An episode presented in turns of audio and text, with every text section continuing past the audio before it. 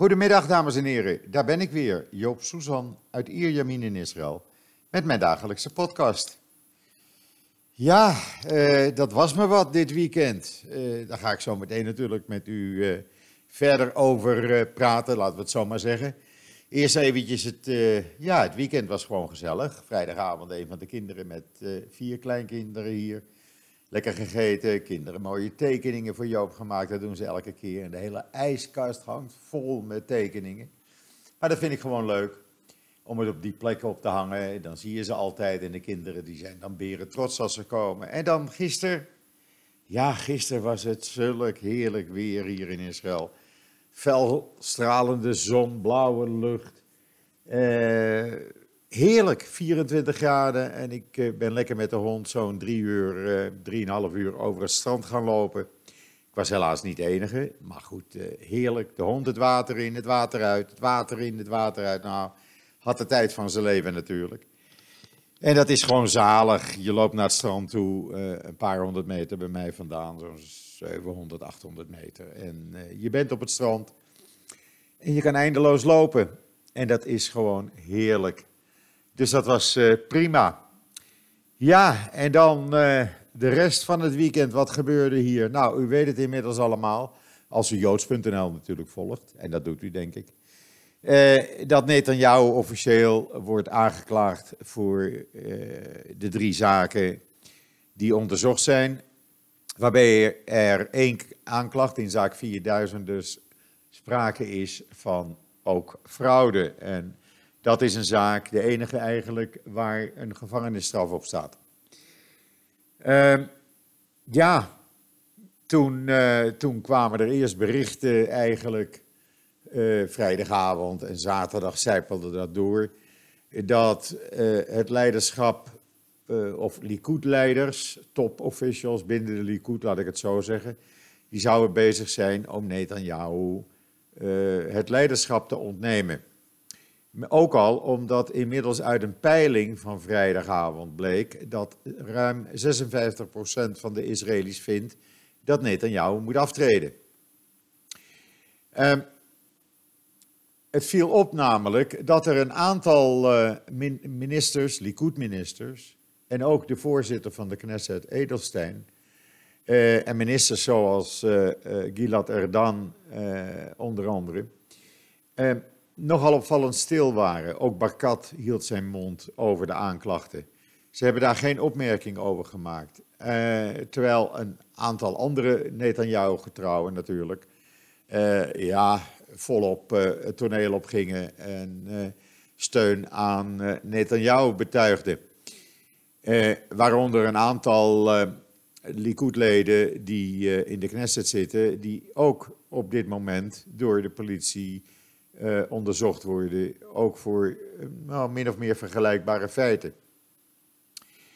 Ehm, inmiddels is het zo dat eh, Gideon Saar, die heeft een officieel verzoek ingediend bij de Likud-leiderschap om een, op korte termijn, nog voor 11 december, een leiderschapverkiezing uit te schrijven. Ehm, hij wil gewoon eh, zekerheid. Eh, hij heeft ook tegen Netanyahu gezegd: luister, jij spreekt nou wel over het feit dat er een coup eh, wordt gepleegd tegen jou door de media, door de linkse media, zoals Netanyahu dat zei. Maar dat is helemaal niet zo. En daar heeft hij ook gelijk aan, want bijvoorbeeld een rechtse krant als Jerusalem Post, die echt uitgesproken rechts is, die riep Netanyahu op gisteren, of vrijdag eigenlijk, in een hoofdredactioneel artikel, dat het tijd was om op te stappen. Dit zijn eh, geluiden die voorheen eigenlijk, eh, zeg maar tot, eh, nou, een klein jaar geleden, hoorde je die niet in Israël. En nu wordt het gewoon openlijk gezegd. Ook zegt Saar, Saar, Gideon Saar, dat het onverantwoordelijk is van Netanyahu om deze claim van het is een staatsgreep te uiten. Het schaadt de benadering van de Likud-partij. Eh, het beoogt niet de hervorming, maar het vernietigen van de wetshandhaving. En we staan er ook nog eens een keer, zegt hij, mooi op in het buitenland met dit soort eh, uitspraken. Dat kan gewoon niet. Je kunt de beslissing van de procureur-generaal, die dus louter, louter en alleen gebaseerd is op uh, juridische feiten, niet een staatsgreep noemen. Dat veroorzaakt uh, alleen maar chaos, zegt Saar. Uh, en hij betreurt het demoniseren van delen van de bevolking door Netanyahu. Want, zegt hij, net als Trump, hekelt Netanyahu met regelmaat de invloed van de linkse media, de linkse NGO's en iedereen die tegen hem is, is links. Uh, hij zei wel heel duidelijk, Gideon Saar, uh, zolang een rechter zich niet over de zaken heeft uitgesproken, uh, is Netanyahu onschuldig. Ja, dat is logisch natuurlijk. En hij hoopte dat Netanyahu zijn naam kan zuiveren. Opvallend is dat er steeds meer geluiden ook komen die zeggen: kijk, net aan jou, het is je twee keer niet gelukt een regering bij elkaar uh, te krijgen, een regering te vormen na de laatste twee verkiezingen. Denk je nou dat het bij een derde, vierde, vijfde of zesde verkiezing wel gaat lukken? Er zal weinig veranderen en het is gewoon tijd dat iemand anders nu de Likud-partij gaat leiden. Op die manier, uh, en dat is dan weer een idee van Barkat, die zegt: laten we het volgende doen. Dat is een soort tussenoplossing. Laten we een tijdelijke leider benoemen uh, voor de Likud.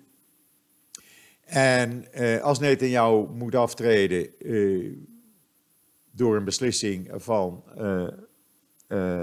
het juridische topambtenaren dan hebben we in ieder geval een leider die als reserve klaar staat en die dus het premierschap over kan nemen. Nou, dat zou een goede zet zijn, want Bloem White bijvoorbeeld, Benny Gans, heeft altijd gezegd: ik wil graag een regering vormen met de Likud, maar zonder Netanyahu. Omdat Netanyahu te veel in beslag genomen wordt, zal worden in de komende maanden door zijn juridische problemen. Je kan niet, zegt Gans, s'morgens bij de rechtbank staan en dan uh, terugkomen en dan het veiligheidskabinet uh, bij elkaar roepen als voorbeeld om uh, de veiligheid van Israël te bespreken doordat er raketten op Israël zijn gevallen. Dat kan niet. Daar moet je 24 uur, 7 dagen per week mee bezig zijn. En daar is natuurlijk wat voor te zeggen. Vandaar dat het idee van Barakat misschien een goede tussenoplossing zou zijn. Een reserve premier, om het zo maar eens te zeggen. Of dat gaat gebeuren, niemand die het weet. Vanavond zitten Netanyahu en uh, de leiders van Likud bij elkaar. Uh, de voorzitter van de Likud en andere Likud-officials. Om ja, alles te bespreken natuurlijk, want er is nogal wat gebeurd. Ehm, dan hebben we ook op joods.nl, u kunt alles op joods.nl natuurlijk teruglezen, dat weet u inmiddels. Daar hebben we ook een portret van Avigai Mandelblit uh, neergezet, de Israëlische procureur-generaal, die dus de spil is in deze hele zaak. Het is een uh, discrete, maar invloedrijke uh, man, deze Mandelblit. Um, hij had er zelf moeite mee eigenlijk om deze aanklachten uit, op te lezen, zei hij ook. Hij is religieus, het is een een man die een keppeltje draagt. Hij was ooit hoofd van het juridische gedeelte in de IDF. Hij werd ook benoemd tot generaal. Uh, toen hij met pensioen ging, is hij eh, uit de IDF. Is hij door Netanyahu gevraagd kabinetssecretaris te worden. Toen waren er al wat geruchten na een aantal jaren, na drie jaar kabinetssecretaris te zijn. En toen heeft Netanyahu gevraagd, weet je wat, word jij nu hoofd van het juridische department uh, van het ministerie van Justitie. Netanyahu dacht, ik heb dan een, eh, een goede getrouwe daar zitten, dus dan word ik beschermd. In diezelfde tijd heeft hij ook uh, iemand benoemd tot hoofd van uh, de politie, de landelijke politie. Avishai, Ron Avishai, die was de baas van de Shin Bet. En die heeft hij hoofd van de politie gemaakt om te zorgen dat hij twee getrouwen had, eh, zodat hem niets zou overkomen. En het waren juist deze twee mensen, Avishai en eh, Mandelblit, die deze zaken aanhangig hebben gemaakt. Eh, Abishai moest verleden jaar het, veld ruimen van Netanyahu. Zijn termijn werd niet verlengd. Eh, en ja, eh, Mandelblit nu dus de man die als spil daar eh, in dat hele politieke circus nu staat. En die zei ook in een interview vrijdag dat het een harde en droevige dag is, of was donderdag, voor Israël. Hard en droevig omdat een politieke leider moest worden aangeklaagd. De burgers van Israël, zei Mandelblit, wij allemaal, ikzelf in kluis, kijken altijd op naar gekozen ambtenaren. En in de eerste plaats kijk je op naar de premier. Maar zegt hij, wetshandhaving is geen keuze. Het is een kwestie van rechts of links, het is geen kwestie van politiek. Hij weigerde verder eh, vragen te beantwoorden of eh, uitgebreide interviews te geven. Ehm, het is een hele bescheiden man, maar hij is wel eh, op dit moment de belangrijkste man in Israël aan het worden. En dat blijkt ook, want hij heeft een panel bijeengeroepen van juridische topambtenaren die vanaf vandaag, deze komende dagen, zullen gaan bekijken of Netanyahu, eh, ja, wat er met hem moet gebeuren. Eh, daar zitten in de openbare aanklager en de plaatsvervangend, twee plaatsvervangend eh, procureur-generaals. Panel zal bekijken of Netanyahu de vier portefeuilles die hij nog heeft, ministerportefeuilles, eh, of hij die kan houden. Nou, eh, de verwachting is dat hij die sowieso moet opgeven. Dat betekent dat er vier eh, ministeries geen leider hebben. Hadden ze toch al eigenlijk niet. En ze gaan ook bekijken of hij wel kan aanblijven als premier. Er is geen wet waarin dit geregeld is in Israël. Dat is er niet. Dus hij gaat het, ze gaan dat bekijken, dat panel, zuiver op juridische, ja, met juridische zaken. Kijken of iemand die premier is, of het legaal is, volgens allerlei andere wetten in Israël, dat je dan kan aanblijven. Eh, voor het eind van de week zullen we weten welke kant dat opgaat. Eh, ja, dan een van de Likud-getrouwe minister van Cultuur, Miri Regev, en dat is een van zijn trouwste verdedigers, altijd geweest, die zei op de lege radio vanmorgen, de procureur-generaal kan de Israëlische democratie niet vermoorden, vermoorden, maar moet de scheiding der machten respecteren. Ja, maar zo werkt het natuurlijk niet. Als iemand iets misdaan heeft, dan moet je voor de rechter komen. Of je nou premier bent of uh, vuilnisman, daar maakt, moet de wet en maakt de wet ook geen verschil in. Het zijn in ieder geval uh, spannende tijden in Israël. En echt, ja, er moet gewoon het een en ander gebeuren. Want uh, politiek ligt echt, op zijn plat gezegd, in Israël op zijn gat. Het gaat alleen maar over Netanyahu en het gaat nergens anders meer over. En ondertussen ja, dreigt het land zo'n beetje onbestuurbaar te worden. Gebeuren allerlei dingen die niet opgelost zijn en eh, die zullen ook niet opgelost worden. Benny Gans roept op, uh, Netanyahu treedt af, dan komt er een andere leider. Daar kan ik zaken mee doen. En dan hebben we binnen een, uh, een 24 uur een uh, eenheidsregering van Likud en Blue and White. En wie zich daarbij wil aansluiten, nou, die is van harte welkom. Ja, uh, als het zo simpel is, dan zou je zeggen, doe dat dan. Maar ja, zo simpel is het natuurlijk niet. Dan hebben we op joods.nl een hele bijzondere video van iemand waar ik altijd vreselijk om moet lachen, maar die nu bijzonder serieus was. En echt, uh, ja, hij is in mijn achting nog meer gestegen. Sasha Baron Cohen. U weet wel, Ali G. of Borat. Uh, u kent hem van The Dictator. Oftewel, De Dictator, die film. Uh, die heeft een award gekregen, award gekregen in Amerika van de EDL. De Anti-Defamation League. Voor zijn strijd tegen antisemitisme. En daarbij de aanval geopend op de grote sociale mediabedrijven. Uh, hij mag dan wel uh, een van de topkomieken in de wereld zijn, maar hij waarschuwt tegen fake nieuws, demagogen, samenzweringstheorieën, antisemitisme, islamofobie, homofobie en wat meer. Uh, hij begon zijn speech na het in ontvangst nemen van deze prijs. hoe hij zijn leven lang had gestreden of heeft gestreden tegen onwetendheid en intolerantie.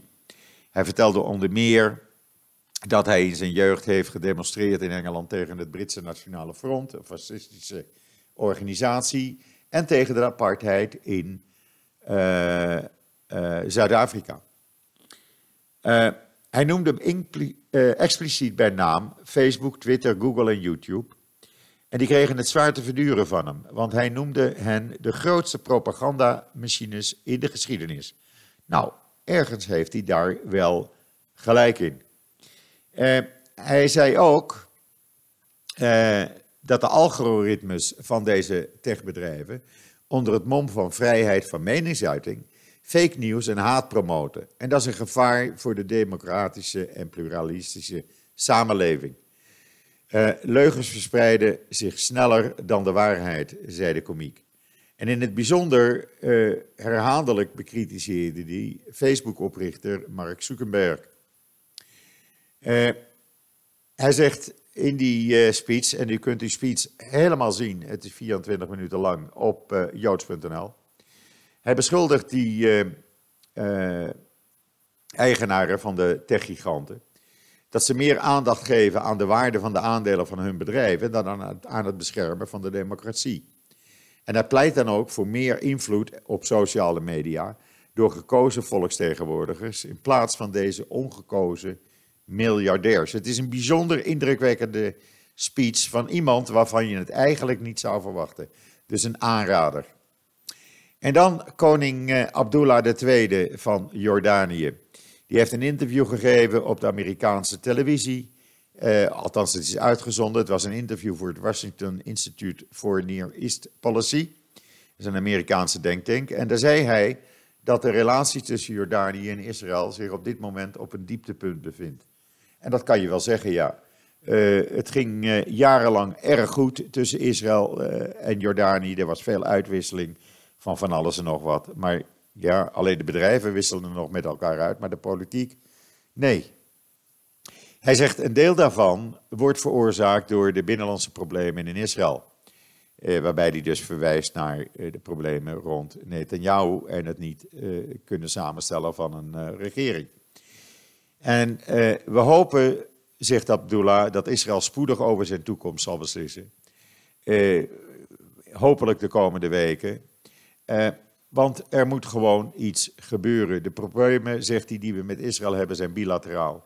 Ik hoop dat, wat er ook de komende twee of paar maanden in Israël gebeurt, we weer spoedig weer met elkaar kunnen praten over eenvoudige kwesties waar we de afgelopen twee jaar niet eh, over hebben kunnen praten. Hij maakte alleen niet duidelijk welke eh, problemen hij nu bedoelde.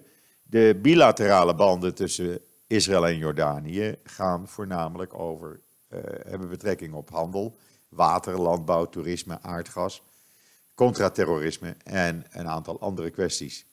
En vergeet niet dat Jordanië samen met Israël de enige twee uh, Arabische landen op dit moment zijn die uh, ja, officiële diplomatieke banden met Israël dus hebben. Is wel belangrijk, maar ja, dan heb je weer zoiets. Dan is er geen regering. En dan worden er weer geen besluiten genomen. En dan krijg je dit soort toestanden. En dat kunnen we er echt niet bij hebben. Dat kan gewoon niet. Uh, kom op zeg. Ondertussen heeft de burgemeester van Tel Aviv uh, vrijdagavond de eerste buslijnen, zes buslijnen, geopend. En is vrijdagavond dus voor het eerst in de geschiedenis buiten Haifa nu in Groot Tel Aviv zes buslijnen voor de Shabbat. Normaal, uh, ja, uh, dat mag dus niet. Er is geen openbaar vervoer in Israël op Shabbat. Met, in, uh, met uitsluiting van Haifa. Dat is van het oprichting van de staat zo geregeld, omdat daar ongeveer een derde van de bevolking Arabisch is. maar in andere gemeenten is er dus niets, ja, routes of taxis. Maar nu zijn deze bussen dus gekomen. Het zijn minibussen voor 19 passagiers. Die rijden zes lijnen in Groot Tel Aviv. Ook een aantal omliggende gemeenten uh, worden bereikt en doen daaraan mee. En die zijn de eerste weken gratis. Nou, Het werd zo'n enorm succes dat in plaats van uh, elk half uur gingen de bussen elk kwartier rijden. Er werden extra bussen ingezet. Want honderden mensen stonden gewoon te wachten bij de alle bushaltes. En uh, ja, men wilde gewoon mee. Uh, ze noemen het uh, initiatief We Move, We Move On Weekends. En uh, het heeft in totaal, is het lang, het hele traject 300 kilometer. Er zijn 500 bushaltes. En ze komen niet in orthodoxe buurten. Is ook niet in Benai Barak natuurlijk, want ze willen niet het risico lopen om de Shabbatrust in of dichtbij orthodoxe buurten te verstoren. Uh, het is echt een enorm succes. Mensen waren laaiend enthousiast. Die zeiden: hè, eindelijk kunnen we bij familie op visite zonder honderden shekels aan een taxirit te betalen. Of anderen zeiden, we kunnen nu uh, naar een van de nachtclubs die open zijn op vrijdagavond.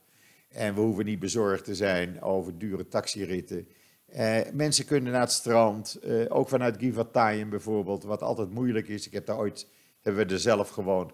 Ja, is toch een afstand van kilometers voordat je bij het strand bent in Tel Aviv. Dat ga je niet lopen. en helemaal niet teruglopen. En nu doe je het met de bus en ben je er in nou, 10, 12 minuten. Dat is natuurlijk geweldig. Dus ja, dat is een groot succes geworden en ik vind het fijn dat dat uh, toch gebeurt. We leven in 2020. Uh, eh, ja, ik vind het prima. En iedereen moet weten wat hij zelf wil op de Shabbat. U bent er inmiddels achter gekomen dat ik bijvoorbeeld op Shabbat niet op social media kom. Ik vind dat heerlijk. Gewoon één dag eventjes.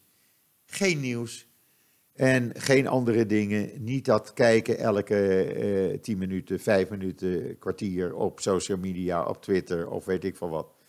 Nee, eventjes je hoofd fris maken. En ik kan dat iedereen aanbevelen. Eén dag even weg van social media. Geloof me, het is heerlijk. Ik doe dat nu uh, al een paar maanden. En ik heb er nog geen seconde spijt van gehad. Je hebt tijd voor andere dingen. Je kan een boek lezen, video kijken. Ik hou van lange wandelingen met de hond. En uh, ja, uh, je, hoeft, je hoeft niet meer druk te maken over wat, er, over wat er in de rest van de wereld gebeurt. Want ja, uh, bedoel, er is nu de dood van Arafat, die werd dan herdacht. Nou, dat, dat lees ik dan een paar uur later. we hebben het ook op Joodse nu staan. Dood van Arafat werd door de club van Abbas, althans waar Abbas voorzitter van is, Fatah, herdacht met een logo waar een kogel in verwerkt was. Er stond dus het logo 15 en de 1 werd dus gevormd door een gouden kogel. Want zo doe je dat natuurlijk. Abbas heeft daar ook uh, in een toespraak aan gememoreerd en gezegd: de Palestijnen volgen nog steeds het pad van Arafat en het pad van de terroristische moordenaars, de heroïsche martelaren die zich opofferden voor Allah en voor de bevrijding van Palestina. Ja, ja, dat is dan meneer Arafat, meneer Abbas, de held van vele mensen, ook in Nederland. Uh, je zal ook nooit uh, uh, beelden zien dat Arafat onderhandelde met Israël dat hij het vredesverdrag in 1993 op het Witte Huis tekende met Yitzhak Rabin. Je zal geen verhalen lezen eh, eh, in Palestijnse media over het feit dat eh, Arafat samen met Rabin de eh, Nobelprijs voor de Vrede kreeg. Nee, dat mag allemaal niet, want hij moet bekend staan alleen maar als terrorist. En als voorbeeld voor velen in eh, de Palestijnse gebieden om terreur uit te oefenen. Abbas zei in zijn toespraak ook dat uh, de Palestijnen nog steeds doorgaan op hun pad. Het pad dus wat uitgezet was door Arafat en noemde onder andere aardsterrorist Abu Jihad, die verantwoordelijk was voor de moord op tenminste 125 mensen, waaronder 12 kinderen en 25 volwassenen waren, in het bloedbad op uh, de Coastal Highway hier bij mij uh, vlakbij, rood nummer 2 in 1978 bij uh, Glilot, tussen Herzliya en Glilot. Daar werd een bus vol met mensen die werden vermoord. En hij noemde ook Abbas terrorist Abu Jihad, Abu Ijad, die de terreurorganisatie Black September leidde. En onder andere de moord op de elf uh, Israëlische atleten bij de Olympische Spelen in München in 72 plande. Uh, het is niet voor het eerst dat Arafat uh, op deze manier wordt herdacht. Want in 78 uh, werd hij herdacht met het logo van een granaat en de gekruiste geweren. en het land Palestina werd afgebeeld over het hele gebied wat nu Israël is. Uh, ja, ze leren het niet af, meneer Abbas. En het is maar goed, ik ben daar erg blij om. Dat Nederland voorlopig gestopt is. Ik hoop dat het ook echt geen cent meer naartoe gaat. Met het betalen van zogenaamde hulpgelden aan deze terroristenbende. Goed, ja, dan hebben we het nieuws al eigenlijk allemaal gehad. Nou, ik dacht het is een uh, behoorlijke hoop zo bij elkaar. En er komt straks natuurlijk nog wat schrijven de Israëlische media, de Israëlische kranten hier in Israël, de Hebreeuwse kranten en media. Want dat is natuurlijk ook helemaal vol over Netanyahu. Eh, dat komt later. En wat er nog meer aan nieuws komt, wij houden u van minuut tot minuut houden u bij. Eh, nog even dit, wat ik wel leuk vind. Op 23 januari is er een grote conferentie, u kunt het lezen op joods.nl grote conferentie in uh, uh, Jeruzalem, georganiseerd door Yad Vashem, uh, over antisemitisme, waarbij ruim 30 wereldleiders naar Israël komen, maar ook koning Willem-Alexander. Die komt er ook naartoe. ik heb het verzoek gedaan, of wij hebben het verzoek gedaan namens JoodsNL, om een paar vragen aan de koning dan te mogen stellen. Dat verzoek hebben we officieel ingediend bij de RVD. Ik hou u op de hoogte of dat wordt toegestaan of niet. Uh, ik begrijp dat het een kort bezoek is, maar goed, één minuut. Uh, JoodsNL. Uh, we hebben ruim 400.000 vaste lezers per maand. en nog stijgende. Dus het zou tegen die tijd best een half miljoen lezers per maand kunnen zijn op JoodsNL. Het is toch een belangrijk medium geworden. En wij willen natuurlijk u allemaal graag ja, een, uh, een interview met uh, koning Willem-Alexander aanbieden. Uh, misschien luistert de koning wel naar deze podcast, je weet het niet. Of leest hij joods.nl af en toe eens. Nou, bij deze dan. En dan nog één tip, we hebben een nieuwe columnist. En daar ben ik reuze blij mee. Ik heb het vrijdag ook al in de extra podcast genoemd. Rob Fransman heeft inmiddels twee artikelen op joods.nl gezet, twee blogs echt alleen maar zoals een, ja, zoals erop kan schrijven, een echte Amsterdammer, een echte Joodse mokemer. En gewoon heerlijk om tussen al dat politieke nieuws ook eens wat uh, een ander geluid te horen. Dus lees die uh, blogs van Rob, ze staan vanaf nu uh, op joods.nl. Brengt mij dit tot het einde van deze podcast. Ja, het is alweer, zitten tegen een half uur aan. Zo snel gaat dat. Uh, rest mij u nog een hele fijne voortzetting van deze zondag, de 24 november, uh, toe te wensen. De laatste zondag van november in dit jaar. En uh, wat mij betreft, zoals iedere dag, tot ziens, tot morgen.